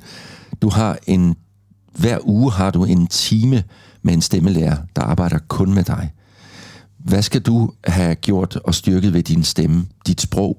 Det kan være, at du hænger fast i en dialekt, som vi skal arbejde med, så du kan få et neutralt sprog. Det skal du bruge. Mm. Så ikke alle dine roller har din lille tone af noget jysk. Det er ikke sikkert, det er også for dig selv, det begrænser dig. Øhm, men også med stemmen. Hvordan passer du på din stemme? Hvad har du for nogle øh, udfordringer med din stemme? Så øh, det at lære den her teknik, hvor man jo øh, bruger støtten, det kender sangerne også. Altså vi, vi skal arbejde med hele kroppen. Igen et godt argument for at stå op for en mikrofon og bruge mm. hele kroppen. Det er vigtigt. Og øh, det er jo meningen, du skal gå ind og sidde og snakke tre timer som Scooby-Doo. Øh, jeg er ikke så nej, og, ja, og det kører der ud af. Og så skal du øh, gå hjem lige måske og hvile dig lidt og få lidt aftensmad. Men så skal du altså ind, øh, kunne gå ind på en scene og stå tre timer i et Shakespeare-stykke, eller være med i West Side Story musicalen og synge det høje B, eller hvad du nu skal. Ja. Så det kræver netop, at du ved noget om din stemme og hvordan du passer på den. Ja. Det er der ingen tvivl om. Og der er masser af, som du også er inde på, små tricks og små ting, man ikke gør. Nogen, øh, det finder man ud af. Nogen siger, hvis jeg spiser lidt yoghurt, inden jeg skal doppe, så kan jeg bare mærke, at det der mejeriprodukter, det er ikke godt for min stemme. Jeg har sådan en øh, hæshed. Mm. Så det lader jeg være med, når jeg skal doppe. Eller jeg skal i hvert fald have en, øh, noget te med noget honning i. Eller der er også nogen, der siger, hvis du har meget sådan den der Smask. at der mm. smaskelyd, mm. så er det noget med grønne æbler, fordi hvis du tager en bid af sådan et grønt æble, så er der et eller andet i den der æble øh, syre, der, der fjerner spyt og sådan noget. Ej, det er jo fantastisk med sådan nogle små staldtips der. Masser af små ting der. Vi, vi snakker også om, det er jo nemt for os at hive Grisling og Pumba og øh, Ja. ja. Scooby-Doo op af, af hatten og sådan noget, Ja. men du må også have lavet en lang række af sådan mindre kendte eller ukendte stemmesekvenser. Altså, Ja. øh, jeg ved, du bliver stoppet, og folk vil dig til at sige øh, fås på Disney DVD og sådan noget, ikke? Jo. Men hvad, hvad er egentlig din mest sådan, ukendte sekvens? Noget, ingen ved, at du har lagt stemme Nogen, til? ingen ved, at jeg har lagt stemme til. Åh, det var et svært spørgsmål, fordi øh, man kan sige, det er jo også de andre figurer, jeg, jeg om jeg så må sige, bliver bedt om at, at, at, mm. at lave, fordi folk kender dem, ikke? Ja. Øhm, jeg tror egentlig, altså jeg er jo det sted nu, hvor jeg har lavet det her i så mange år, og dagene er bare fløjet afsted. Det har været sjovt. Og det er egentlig først nu i mit liv, at jeg har besluttet mig for at stoppe lidt op, tage ud og holde foredrag om, hvad jeg har lavet. Men en af de ting, jeg glæder mig til, det er egentlig også at få kigget lidt på nogle af de ting, jeg har lavet, mm. og måske blive overrasket over, nå gud, var jeg også med i den? Jeg har jo alle mine kontrakter liggende, og nogle gange møder jeg nogen, der siger, er du ikke med i det der? Og jeg må jo desværre erkende, at det kan jeg simpelthen ikke huske, Nej. om jeg var. Fordi jeg har været med i så meget. Og ja. så er der også nogen, der siger, jeg ved, du er med i den der, for jeg kunne høre, det var dig. Hvor jeg så har måttet sige, det ved jeg, at jeg ikke er. Så det må være en, der kan lyde lidt som mig. Okay. Det Ja, sådan går mere man vel også og er smitter lidt af på hinanden. Ja, ja, ja. Ja. Og, og, så øhm, Du har ikke en eller anden ukendt bid, hvor vi kan breake, det, det var faktisk Lars Thiesgaard, der... altså, det er sjovt, jeg, jeg, kom, jeg, jeg tænkte faktisk lidt over det her i forbindelse med mit foredrag, om jeg kunne spille et eller andet. Og så kan jeg, kom jeg i tanke om, at øh, vi dobbede øh, en udgave af Ants øh, Dreamworks øh, film om den her myretue. Ja. Øhm, hvor der var, jeg skulle sige en replik, som min søn dengang synes var noget af det sjoveste, han havde hørt mig sige. Fordi jeg skulle være en flue, øh, og så skulle jeg smage på øh, en lort, mm. og så skulle jeg, øh, så skulle jeg sige, øh, mm, den smager af lort. Som om, det var vel nok noget af det lækreste, jeg havde fået længe. og, og, og, og det kan jeg huske, da jeg skulle lave replikken, hvor udfordrende det var at skulle sige det, som om, at mm, det smager af lavkage. Det var Ja, selvfølgelig det, jeg var nødt til at tænke. Ikke? Og så skulle jeg sige det her ord, øhm, som, jeg, som jeg ikke sådan går og smider om mig med, men det passede jo til at være en flue, der spiste sådan en. Øhm, så det er nok sådan en, der måske kunne være skæg at, at finde frem. Perfekt. Så han synes i hvert fald, det var sjovt, at hans far sagde det. Det var ikke noget, han gik rundt og sagde til daglig, det er helt sikkert. Så vil jeg også lige bare sådan tænkt over, hvordan omsætter man så hele det her dubbing- og stemmeinstruktionsunivers til foredragsvirksomhed? Altså, at, øh, hvad forventer folk, når de går ind og hører dig? Vil de bare hives retro-glæden tilbage i at høre alle stemmerne, eller vil de vide noget om, hvordan du gør? Eller hvordan, hvad er det for en historie, du fortæller, når du så står på en scene i dag? Jamen det er, om jeg så må sige, da jeg blev kontaktet af Be Entertained og sagde, skal du ikke ud og holde foredrag? Der havde jeg selv tænkt over det, men jeg var usikker på, om, ja, om det var noget, der kunne interessere mere end øh, ja, så mange, at det gav mening at lave sådan en foredragsturné. Men det mente Be Entertained, det var. Mm. Og vi havde så en god dialog om at sige, men det jeg godt kunne tænke mig, det var at fortælle lidt om det store arbejde, man ikke ser. Mm. Øh, hvad er det, der foregår, når vi skal finde stemmerne? Hvor mange overvejelser gør vi? Hvad er det, vores kunder øh, beder os om? Ja. Og øh, hvordan lyder det, når vi finder øh, den rigtige stemme? Ja. Øh, hvorfor dopper vi overhovedet? Kunne man ikke lade være med det? Kan man ikke bare sætte undertekster på? Hele den der, alle de der ting. Så det er en del af mit foredrag. Og så selvfølgelig også min vej fra øh, boghandlerens søn i Gråsten ja. til pludselig at sidde og instruere Toy Story. Øh, ja, og mange af de store Aladdin, Løvernes Konge. Hvordan, hvordan, hvordan kommer man fra det sted til det sted? Ja. Så det fortæller jeg også om. Og så slutter jeg af med at lave øh, den her ting med stemmerne. Ja. Og det, der er ingen tvivl om, at øh, jeg kan mærke, når jeg viser et lille klip og laver en lille demo af stemmen, hvordan der bliver sådan jublet ned Ja, i salen over. det vækker nogle følelser. Åh, det, nej, laver du også den? Eller, og det er der mange, der kommer hen bagefter og siger, jeg er godt klar, at du lavede det og det, men jeg vidste da ikke, at det også var dig, der lavede det og det og det. Nej. Og får nogle øh, beskeder fra mennesker, som, som jeg også bliver utrolig glad for. Der var en kvinde her sidste gang, der sagde til mig, at, øh, at hun synes, de der tegnefilm, som jeg og mine kolleger havde lavet, havde været med til at, at redde hendes barndom. Og jeg siger Okay. sådan, Nå, hold da op, hvad, det er jeg glad for at høre, men hvad, hvad mener du? Og så siger hun, jamen jeg, jeg blev bare sådan mobbet i skolen, så jeg glæder mig til at komme hjem, for når jeg kom hjem, så skulle jeg se tegnefilm, og jeg følte, at dem, der var derinde, det var mine venner. Det er da hjerteskærende. Ja, ja. En anden sagde til mig, at mumitrollen betød rigtig meget for mig, fordi mumimor, hun viste mig, at sådan kunne ens mor, kunne mor også være. Ja. Det var min ikke. Men, men det, at der fandtes sådan en mor, ja. det betød rigtig meget for mig at vide. Og så pludselig rækker det jo langt ud over, at vi bare har haft skæg og ballade. Så bliver det jo pludselig meningsfyldt på, apropos det her med at række ud, at vi ja. er her sammen. Ja. Og jeg er så enig i øh, det, du sagde tidligere, at stemmen og det at lytte og det at skabe med sin stemme. Man siger jo, at stemmen er sjælens spejl. Det kan rigtig, rigtig, rigtig meget. Nu sidder vi her, vi er nærmere os øh, vejs ende, men vi sidder jo på podcastmediet, som jo er ja. Ja. lyd i sin fineste form og vinder utroligt frem i, i den her tid, ikke? Dejligt. Øh, og taleradio, og hvad har vi, hele den bølge, ja. Ja. ikke?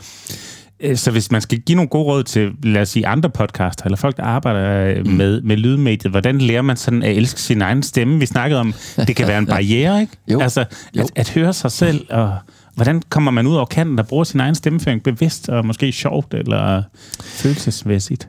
Jeg tror egentlig, det handler lidt om, om at, at glemme og lytte til sig selv. Øh, forstået på den måde. Jeg tror, alle vi skal igennem det der, fordi stemmen, vi har inde i vores hoved, er ikke den, vi hører, når vi hører den optaget.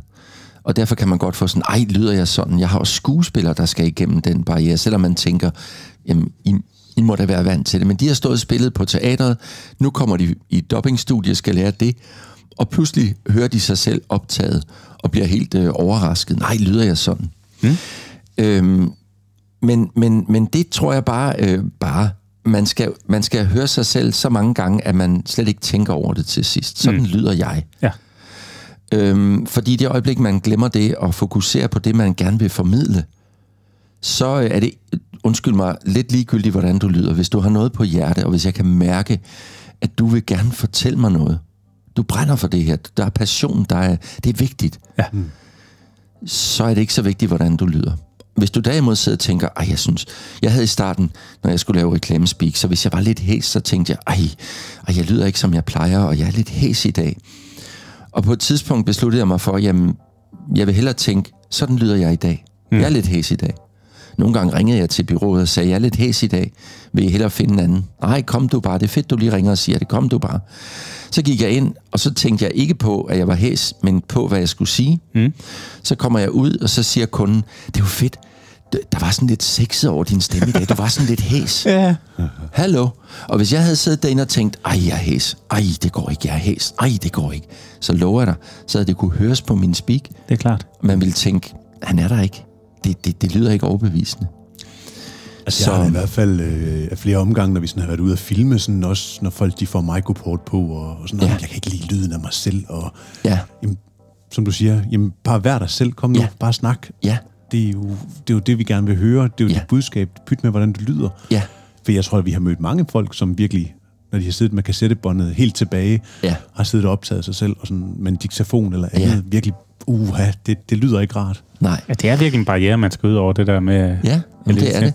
Og jeg tænker, der er ikke andet at gøre, end i virkeligheden at optage og lytte, og til sidst, øh, så, jamen det er sådan, jeg lyder jo. Ja.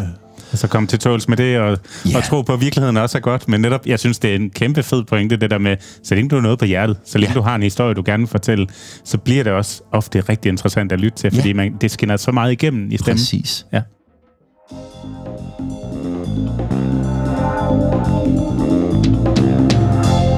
Nå, Lars, nu får du snart lov til at gå ud og gøre alle dine ritualer, inden du skal på scenen, og jeg ved ikke, hvad det går ud på. Og men, Jeg skal varme stemmen op i hvert fald. Ja, øh, men det kan vi måske hjælpe dig en lille smule fordi Ja, vi putter dejligt. lidt sukker på her til sidst, gør det lidt, øh, lidt, lidt sjovt. Vi har haft sådan to små opgaver til dig, ja. øh, som vi håber, du øh, har lyst til at stå på.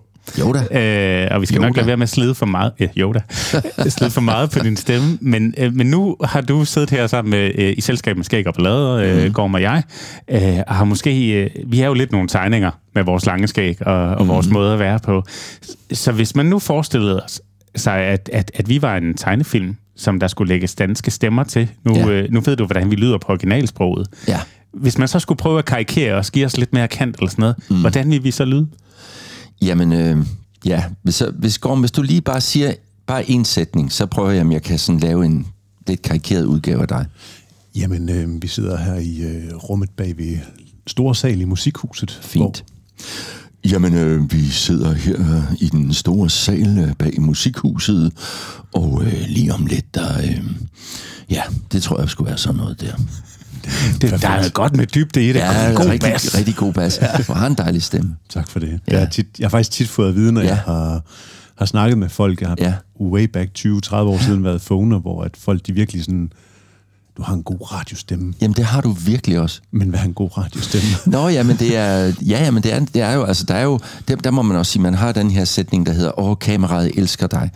Øh, som skuespiller kan du, øh, øh, på en eller anden måde, hvis du bliver filmet, så kan man slet ikke tage øjnene væk fra det. Det er jo sådan noget, man ikke kan vide. På samme måde kan man gå ind for en mikrofon, og så kan der sidde en lydtekniker og sige, hold nu kæft, mikrofonen elsker din stemme. Mm. Den, den folder din stemme ud. Det er som om, den siger, ja, yeah, ikke? Mm. Og det kan man altså øh, være født med, eller være heldig at have, eller have udviklet. Øh, så så det, det, det er jo også en del af det, kan man sige. Nu er jeg lidt bange. Ja, jeg nu er det mig, der skal under kniven. Nej, du, skal, det bliver, du bliver taget kærligt under kniven. Jeg glæder mig. Vil du, ja. vil du prøve at give et bud på, hvordan jeg skulle lyde? Jamen, jeg tror nok, at jeg så vil øh, give den lidt af det der, øh, hvis det skulle være på den måde. Så øh, har du nok det der, ja. Så ja, så det kunne jeg jo godt sige, hvordan Jacob, det, det, er jo, skulle lyde. det er jo lige præcis, det er jo lige præcis den del ved dig selv, du elsker allermest, når du hører dig selv. nasale frøen blender-agtig. Ja, Men ellers kunne I jo også, I kunne jo godt være sådan en Dupont og Dupont, ikke? Ja, denne vej, Dupont. Ja, nu skal vi lige herover. Øh, nej, du, du skal gå efter mig, Dupont. Det kunne I også. Man kunne godt gi- give jer Dupont og Dupont stemmer. Jamen, det er smukt. Det er smukt. Øh, det var den ene lille test. Og så plejer ja. vi at slutte af øh, med, at vores gæst øh, laver den ultimative storytelling-øvelse, som er elevatortalen. Mm. Men vi vil faktisk godt prøve noget andet med dig, Lars. Super. Fordi ja, det er virkelig sjældent, vi har en, en, en dygtig stemmeskuespiller mm. øh, og dopper til stede. Så, øh, så vi har prøvet at formulere tre sætninger, der er en lille intro til vores bløde værdier. Ja. Øh, vil du ikke prøve... Du har aldrig set teksten før. Nej, det er sådan ligesom en tryllekunst der. Du, du Ja. ja. kan lige garantere, at der ikke er hul i den Det her er ligesom hat. ikke? dubbing. Vi har Ja. ikke set teksten, før vi står i studiet. Øh, og, og du må gerne tage den i alle de retninger, du vil. Nu, nu er vi Disney, der siger, at du har fuldstændig frie rammer. Ja. Ja. Altså, øh, Zebraen må godt komme fra Falster, og Fedt. den, den skal bare have fuld gas. Vil du så ikke prøve at, Jo. at, at give os et bud på, hvordan det kunne lyde? Og, Jo. og det, du kommer til at se nu her, det er jo sådan vores bløde værdier kondenseret til, til tekst. Nu vender vi computeren ja. om, og så ser øh, Lars Tisgaard teksten for første gang, Ja. og læser den lige selvfølgelig igennem. Og så, øh, så glæder vi os til at høre, hvordan. Men er det ikke noget med, at når vi, vi også lige spiller et lille stykke musik her, sådan at, at han lige får følingen af det? Der kommer lige en, en all jingle, så du lige kan komme godt ind i bløde værdier-universet. Så igen.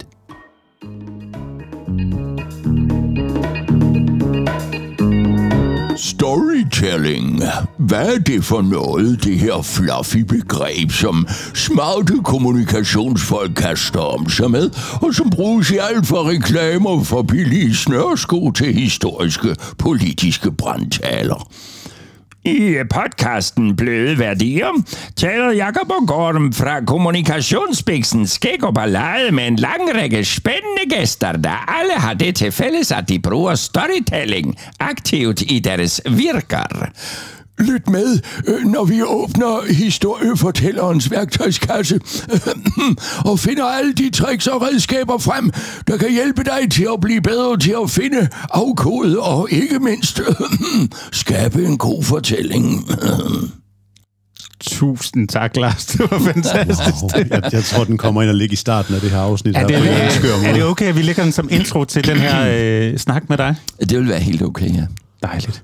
Jamen, øh, så er der ikke andet tilbage end at sige tusind tak, fordi du havde lyst til at være med i Bløde Værdier. Det var hyggeligt. Det var godt. Tusind tak.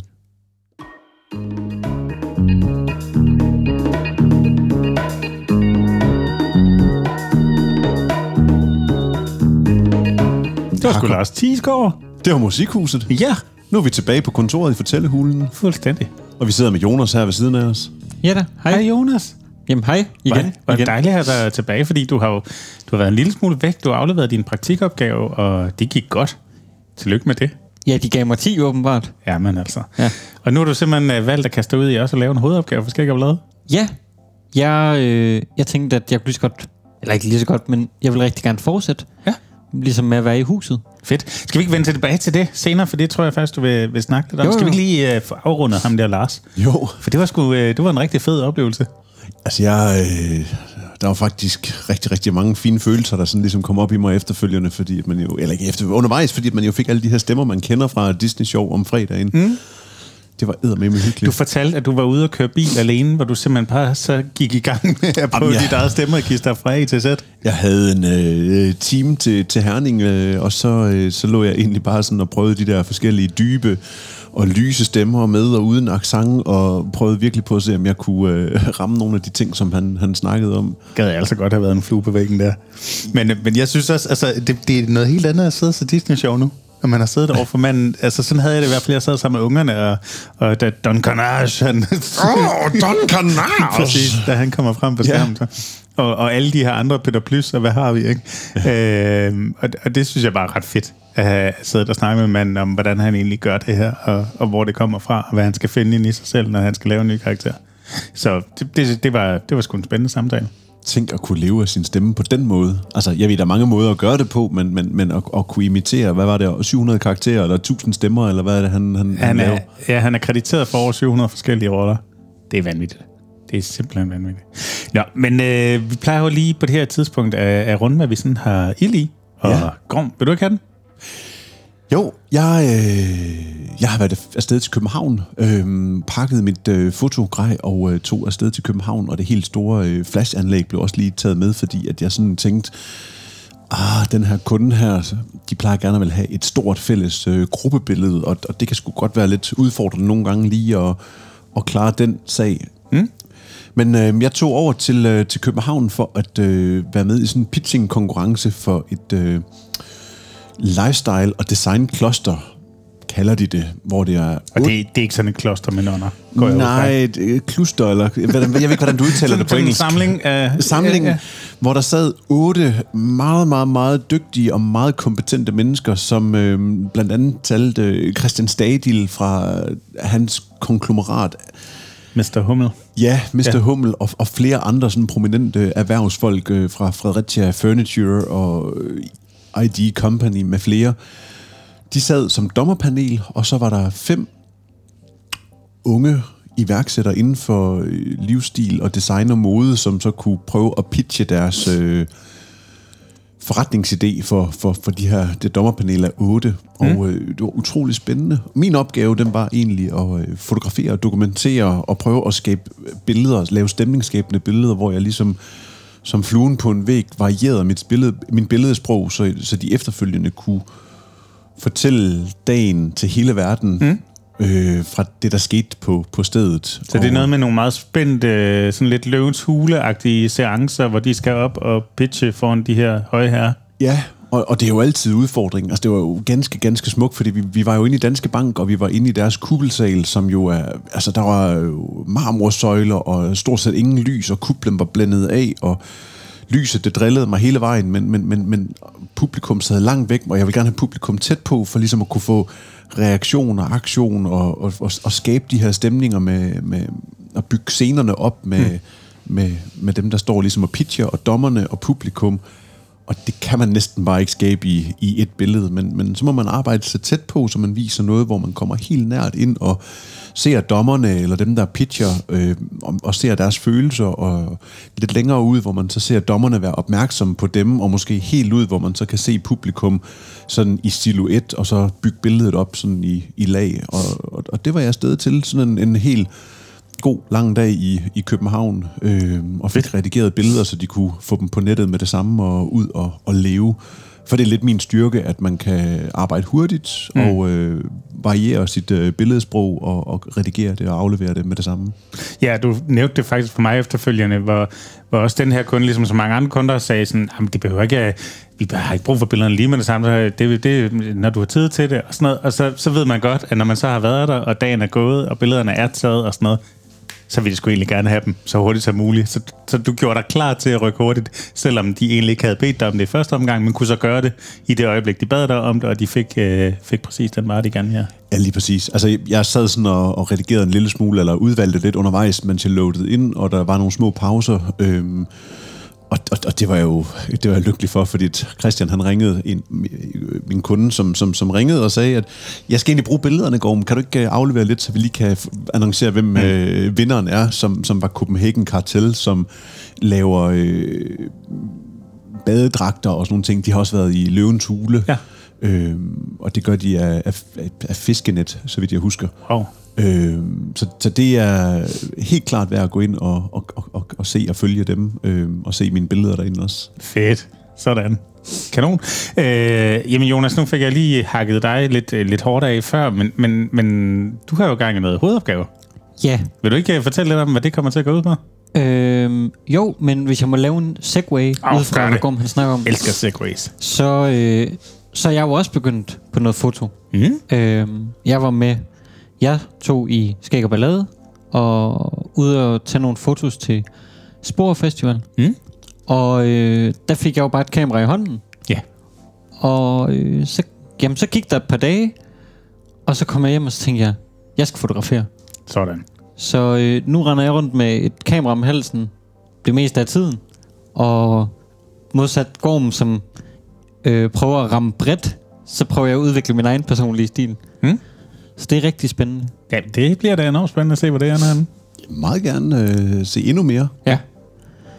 Men øh, i forhold til min hovedopgave, Mm. så, øh, så synes jeg jo, at det har været så fedt at være i praktik hernede. Og jeg har også kunne se, hvad der ligesom kører godt i virksomheden, og hvad der ikke kører så godt i virksomheden. Så jeg, øh, heldigvis så kunne, kunne vi tre ligesom få lavet et samarbejde i forhold til øh, min hovedopgave. Mm. Hvor jeg vil sådan forsøge at arbejde med sådan lidt, hvordan man kan nå bredere ud øh, til kunder på digitale platforme.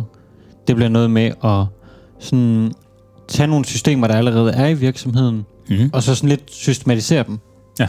Øh, altså sådan få skrevet ned, hvordan kommunikerer vi ud af til, og øh, ja, bl- sådan noget blandt andet, og så skal jeg afslutte.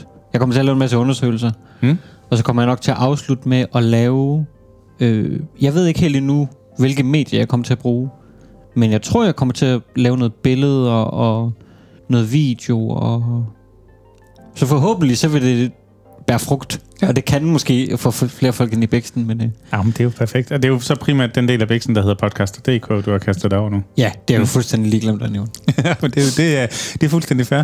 Men jeg synes, det er, det er ret spændende sådan at være under lupen på den måde. Det er jo første gang, vi også kaster os ud i at få nogen til at, at kigge på, på vores forretning udefra. Og, og det der med, der ligesom kommer nogle andre øjne på, ser hvordan man har gjort, og de valg, man har truffet, det synes jeg er spændende. Ja, sådan helt simple spørgsmål som, hvorfor? Ja. Det øh, har afledt øh, mange fine øh, dialoger, øh, hvor, vi, hvor vi virkelig har øh, dykket ned i, hvorfor set fra min vinkel, og set fra din vinkel, Jakob. Og så har vi sådan været ret enige, men alligevel har haft nogle øh, flere sådan, nuancer på nogle af tingene, som, som Jonas han så forhåbentlig får kondenseret og, og, og, og til at stå endnu skarpere, fordi at det skulle, det skulle et fedt produkt at kunne lave podcast. Altså, Ja. Men det er helt, helt rigtigt, det der var for. Og det skal vi jo også bare huske også i forhold til, når vi skal ud og snakke med kunder og sådan noget. Det er så pissevigtigt at stille det der spørgsmål, hvorfor. Cool. Jamen, øh, hvis jeg lige skal runde den af med, øh, hvad jeg har gang i, så, så er vi, det hedder jo bløde værdier, det her. Og vi er et par øh, mænd i vores bedste alder, som også måske var blevet lidt for bløde på nogle, nogle punkter. Måske lidt rundt om maven i virkeligheden. Øh, så vi har faktisk lavet noget, der ikke er så fagligt, kan man sige, men, men styrkende for livskvaliteten og måske også arbejdsglæden, hvis man skal være tage den helt op i, i den helikopter. Vi, vi skulle begynde at løbe, Gorm. Det er vi. Ja. Og det er farligt at sige det, fordi vi har været ude en gang indtil videre, så man kan ikke rigtig kalde det for en vane eller en tradition endnu. Men vi har været ude at løbe for første gang i dag. Altså ambitionen er jo i hvert fald minimum to gange om ugen, og det, har, det, det, det er en kort tur. Ja. Fordi at vi har haft løbeskoene på, mm. vi har løbet hele vejen, uden at stoppe op, uden at gå. Mm. Vi var forpustet. Ja. Vi kom hele vejen rundt, og vi kom i mål, og det er jo et eller andet sted med at bygge nogle succeser, som man så kan bygge historien videre på, så man kommer afsted. Og så lad os nu se, når vi udgiver næste gang, om man så ikke kan sige, at vi har været ude minimum to gange om ugen. Øh, det, det er i hvert fald ambitionen. Ja, det er. Og det er pulsen op, og det er sved på panden. Og så har vi simpelthen lavet sådan et bræt, hvor vi sætter et hak, hver gang vi var ude at løbe. Så vi er sådan... Øh, vi er begge to lidt nogle visuelle nørder, ikke? Men det der med at kunne kigge ned ad den forhåbentlig, og se sådan et ret godt hakket bræt. Ja. I, i, Du, du, du lagde ret hårdt ud med at lave det største hak, jeg nogensinde har set, for jeg tænker, så er vi da, det, der, det, det må være starten på det. det her det er en kæmpe sejr for mig, at øh, bare det at komme i løbskoene, og det her lidt for, for, for stramme løbetøj, det er, det er et stort hak værd for mig i hvert fald. Men jeg tror også, øh, jeg, jeg kan sgu ikke helt lade være med lige at tage en ting mere op, vi har i lige, lige nu, fordi Kom du ind. har siddet og, og, og skrevet på noget, som vi skal ud og fremlægge i morgen, som det er jo rigtigt og, øh, springer ud af bløde værdier, og springer ud af podcast, og det her med at holde foredrag og komme ud og møde folk i øh, øjenhøjde og fortælle om, hvem vi er, hvad vi gør, og, og holde et oplæg omkring vores måde at, at fortælle og formidle på. Øhm, og der Det er, det er simpelthen Rotary, Aarhus Rotary Ja. Breakfast Club, som er øh, alt for tidligt om morgenen, hvor virksomhedsledere mødes og, øh, og øh, inspirerer hinanden. Mm. Og øh, i den her omgang, der er vi simpelthen blevet bedt om at komme ud og inspirere.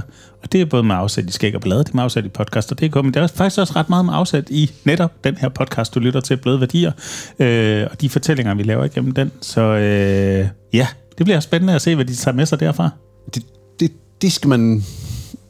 Altså, jeg tænker, man skal i hvert fald ikke holde sig tilbage fra at spørge, om vi øh, er friske på at holde et, et foredrag, fordi at der har jeg totalt ja-hatten på, og tager gerne ud og, og, og formidler det her på, på bedste vis. Og det fede er, at Gorm nu også kan gøre det med 28 forskellige stemmer.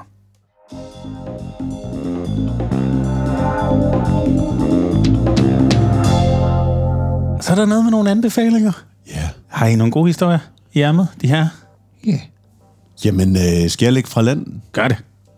Vi, øh, vi skal til Frankrig. Uh. Vi skal dykke ned i en øh, fransk serie, og jeg tænker, at vi lige skal lytte en lille snas til den her.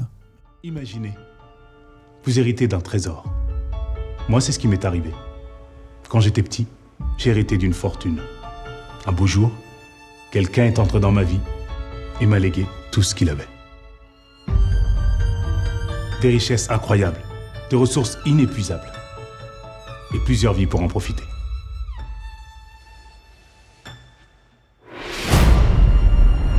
J'ai hérité d'un livre qui est bien plus qu'une histoire. Jamen, øh, vi er i øh, Frankrig, og vi er i starten af 1900-tallet. Cirka samtidig, der blev der øh, i England øh, skabt en karakter, der hed Sherlock Holmes. Og Frankrig har lidt øh, den samme øh, pangdang, og det vi lyttede til her, det er Lupin, eller Lupin, hvis man sådan virkelig sådan fonetisk på dansk skulle gøre det. Det er en Netflix-serie, og, øh, og jeg er fan af det der sådan... Øh, jeg, jeg elskede også Ocean's Eleven og den der serie der sådan med, med, med, vi er på den forkerte side af loven, men med et godt formål, hvis man kan sige det sådan, uden at, at spoile noget, så, så vil jeg gerne øh, slå et slag for, at man jo skal følge den her unge arbejderklasse, som øh, udvikler et ganske særligt talent og øh, laver nogle meget specifindige, øh, hvad kalder man sådan noget, øh, spektakulære øh, kup. Okay, altså, så det er sådan lidt heist og sådan lidt... Øh, der var også papirhuset, er den ikke spansk eller sådan noget, hvor det, man følger en gruppe bankrøver i et røveri, der går forfærdeligt galt, og gisseltagning og sådan noget. Er vi, er vi nede af den sti også? Ja, det, det er vi, bortset fra, at, at her det er, det, det er succes, altså hvor mm. at han, øh, han, han, han, han, han, han stjæler noget fra Louvre, og, og, og så følger man sådan hele, og, og spoler lidt frem og tilbage i tiden, og ser hele opbygningen af det, og, og, og det sgu, øh, jeg synes, det er velkomponeret. Jeg kan godt lide det der spændingsopbygning, og så kan jeg godt lide det fransk. Mm. Altså jeg kan, forrige gang, eller sidste gang, der anbefalede jeg den her Squid Games, jeg kan godt lide de der sådan, andre kulturer, som, som ikke bare amerikanske serier, men at vi kommer ud i noget og, og, og, og kommer rundt i gaderne i Paris og, og, og ser og hører det, det, det, det, det franske sprog. Mm. Øhm, så, så det er sgu, øh, for mig der er det en, en, en, en, en super fin serie, som øh, jeg gerne vil anbefale, og der kommer også en øh, sæson 2, så det, det skal man øh, helt klart dykke ned i og, og gå på opdagelse i det her. Hvor finder man den? Netflix fandt Ja. ja. jeg den, og det er simpelthen, man følger den her øh, tyv og hans lange fingre, og hvordan han på snedigste vis øh, får, får snydt en hel masse mennesker. De lange franske fingre. Mm. Det er perfekt. Oui, oui. Hvad med dig, Jonas? Har du øh, noget god storytelling? Ja. Mm? Jeg har jo øh, jeg har jo en kæreste. Ja. Så øh, vi vil jo gerne se film nogle gange. Mm? Og øh, der har min nørdehjerne prøvet at overtale hende til at se alle mulige spændende ting. Så ja. vi har været Harry Potter igennem, og øh, vi har set noget Star Trek. Mm? Og så kom... Ja, for du er faktisk mere Star Trek end Star Wars, er der ikke noget? Den har vi taget lidt hen over bordet et par gange. Jeg tror, det er farligt at tage den op i okay, den her podcast. Det er læg. Okay, ja. Men øhm, så nåede vi til en af de filmtrilogier fra min barndom, jeg elskede allermest. Mm? Og det er Ringenes Herre. Lad os høre lidt. Legend tells of a ring created by an ancient evil that gave its wearer the power to enslave the world. Believed lost for centuries. It has now been found. Is it secret? Is it safe? This is the One Ring, forged by the Dark Lord Sauron. Sauron needs only this ring to cover all the lands of a second darkness. No one knows it's here, do they? Do they, Gandalf? Jamen, øh, Ringenes Herre, det er jo... Jamen, det er baseret på nogle bøger af Tolkien. Mm. Jeg er lidt i tvivl i forhold til Ringenes Herre. Jeg ved, Hobbiten, også skrevet af Tolkien, det er en bog. Jeg er lidt i tvivl med Ringenes Herre. Men det er filmene, jeg har set, så det, altså, det er før min levetid, alt det der. Mm. Men øh, altså, det handler om tre film, øh, som er optaget i slutningen af 90'erne, og så udgivet i starten af to, øh, 2000'erne, mm. Det vel. Og vi bestemte os for at se dem i Director's Cut. Så det er helt langt, ikke? Jo, det er cirka 3,5 timer stykket. Sådan. Så der blev holdt nogle tidspauser og noget undervejs. Og en masse scener, som jeg aldrig har set før.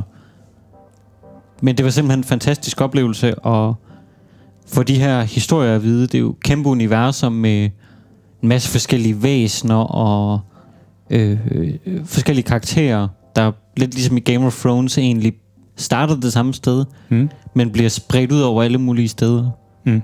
Så den konstellation af, af- eller den gruppe, det starter med, altså bliver spredt ud i alle retninger. Mm. Og intriger, og folk, der bliver uvenner, og folk, der vender sig mod hinanden, og det er ikke helt Game of Thrones, men det var, det var en fornøjelse både at genopleve det som voksen, Mm. fordi der var nogle ting, jeg som barn ikke forstod, Mm. men også at dele noget af min barndom med min partner. Oh, det er meget, meget fint. Ja, det bliver lige sådan en full circle der.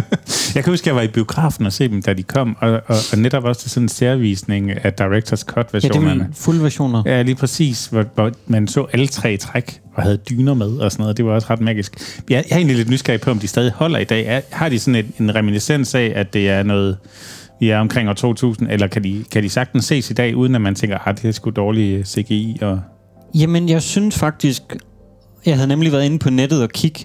Øh, og tilfældigvis så var der kommet i mit øh, newsfeed på Facebook, var der kommet sådan nogle øh, dårlig grafik, eller dårlig CGI fra gamle dage. Mm? Hvor der var nogle scener fra, øh, fra Ringenes Herre, der skulle være dårlige. Mm. Jeg synes, det er fint. Mm. Altså, der var ikke... Øh, du føler ikke, at du ser på noget alt, alt for gammelt. Nej. Altså, øh, Gollum, en figur der i, kan man godt se måske ikke er det nyeste nye, Men det er ikke noget, der, der skader historien overhovedet. Man bliver ikke hævet ud af det der univers. Nej, det synes jeg ikke.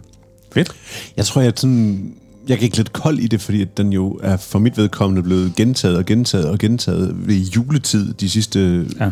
4-5 år, så jeg på et tidspunkt så lod jeg den egentlig sådan, nu, nu vil jeg ikke se den mere. Det er hyggeligt, jo, det er, det, og jeg vil gerne bevare den gode øh, historie, og sådan, som jeg synes, det er, og jeg, jeg elsker trilogien, men jeg kan bare mærke, at når den sådan kommer hvert år omkring juletid, så, så skal jeg virkelig finde noget andet at se, fordi at ellers så, øh, så har jeg bare set den for mange gange.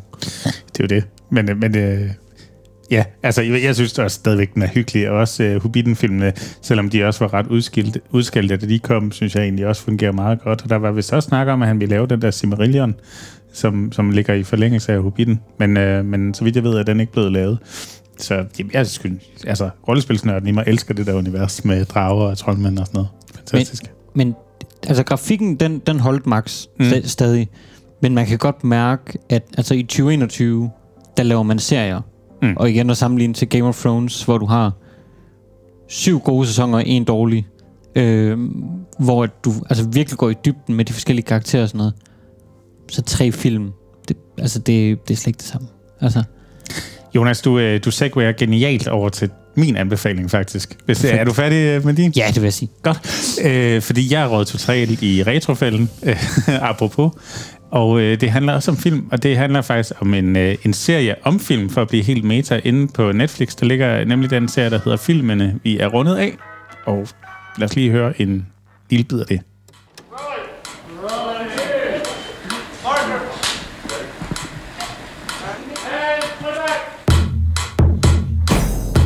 In 1987, there was a film set in 1963 about a girl who found love, courage, and rhythm during a summer that changed everyone's life. And that movie? Dirty Dancing. That's the title, and now we'll figure out the story. Yes, men altså, inde på gode gamle Netflix, der ligger tre sæsoner indtil videre af filmene, vi er rundet af. Og det er altså de her klassiske film. Øh, nu havde vi lige fat i Ringnes Herre, men, øh, men her der kan du altså finde alt fra Alene Hjemme til Ghostbusters og Dirty, Dirty Dancing og Tilbage til Fremtiden og alle de her sådan, klassikere. Og så, øh, så går de ellers fuld nørd på dem. Du har øh, cirka tre kvarter, en lille time, hvor øh, man taler med skuespillerne bag, du taler med instruktørerne og assistenterne, du tager ud på sættet øh, og oplever, hvor, altså finder ud af, at øh, det meste af Home Alone blev filmet i en øh, gymnastiksal, øh, øh, fordi at det var det, der lige kunne lade sig gøre, og hvordan intrigerne er gået på, så sprang det ene produktionsselskab fra, og så hoppede det andet til, og man finder ud af, at uh, Ghostbusters først i sent, sent i produktionen kom til at hedde Ghostbusters, fordi der var nogle andre, der ejede det navn, så den hed egentlig Ghostbreakers, og de optog alle scener to gange, hvor de satte andre skilte, skilte op, uh, hvor der stod Ghostbreakers, så de simpelthen havde både Ghostbusters og Breakers, skulle de ikke få rettighederne til sidst, og så videre, og så videre. Så det er altså, det, det er fuldt dykken ned i det her univers, der er omkring lige præcis den her produktion. Og, øh, og, og for sådan en nørd som mig, der godt kan lide at gå i detaljen, så synes jeg, der er ret meget fed storytelling øh, at hente ved at høre alle de her folk bag og alle deres tanker og sådan noget. Det giver i hvert fald mig en ekstra dimension, når jeg så sætter filmen på om, det ved jeg ikke, et halvt år eller et eller andet. Øhm, og for at det ikke skal være løgn, så kommer der faktisk her op til jul en, øh, en special sæson omkring julefilmene, vi er rundet af. Så øh, der tænker jeg også, at alle de her dejlige juleklassikere lige får en tur gennem møllen. Og for at det ikke skal være løgn, og så kører vi fuld cirkel tilbage til Lars Tisgaard, så er der faktisk også legetøjet, vi er rundet af. så der er du også nede i uh, uh, Teenage Mutant Turtles og uh, My Little Pony og uh, ting, som jeg er sikker på, at Lars Tisgaard på en eller anden måde har lagt stemme til i en tegnefilmsversion. Um, så, Jakob, Jakob, Jakob, du binder så fine sløjfer og krøller på det hele. Sådan. Men, men i hvert fald, hvis man har lyst til det her nostalgitrip, og har lyst til at blive en lille smule klogere og få noget historie på, og, øh, og dykke ned i storytellingen omkring nogle af de her både klassiske film og også legetøj, jamen så, så er det bare at give den gas derinde. Der er mange timers god underholdning i hvert fald. Der ligger tre sæsoner af henholdsvis den med filmene og den med legetøjet. Så øh, filmene og legetøjet, vi runder af på Netflix. Yes, Det var vist alt for i dag. det tror jeg. Så skal vi sige øh, tak, fordi du lyttede med. Og øh, hvis du godt kunne lide det, du har hørt i dag, så må du endelig ikke tøve med at gå ind i den podcast-app, hvor du lige har lyttet til os, og så give os en stjernegod anbefaling. Og hvis du ikke kan svinge dig op til og max den ud, så øh, send os gerne den kritik, så vi kan blive bedre på øh, de næste og følgende afsnit, der måtte komme herefter. Helt sikkert. Vi skal huske at sige uh, tak til øh, Henrik Palke Møller, der har lavet vores uh, intro-outro og de her overtænkels, der kommer her. Og uh, ellers så Ja, så det er jo klippet i samarbejde med podcaster.dk. Det er rigtigt. Dennis, der sidder uh, i sit ansigtsfed og klipper det her sammen. Shout out. Kæmpe skud ud til ham, og tusind tak for i dag. Ja, Yes. Tak for i dag. Vi uh, lyttes ved om en uh, tre års tid igen. Morgen.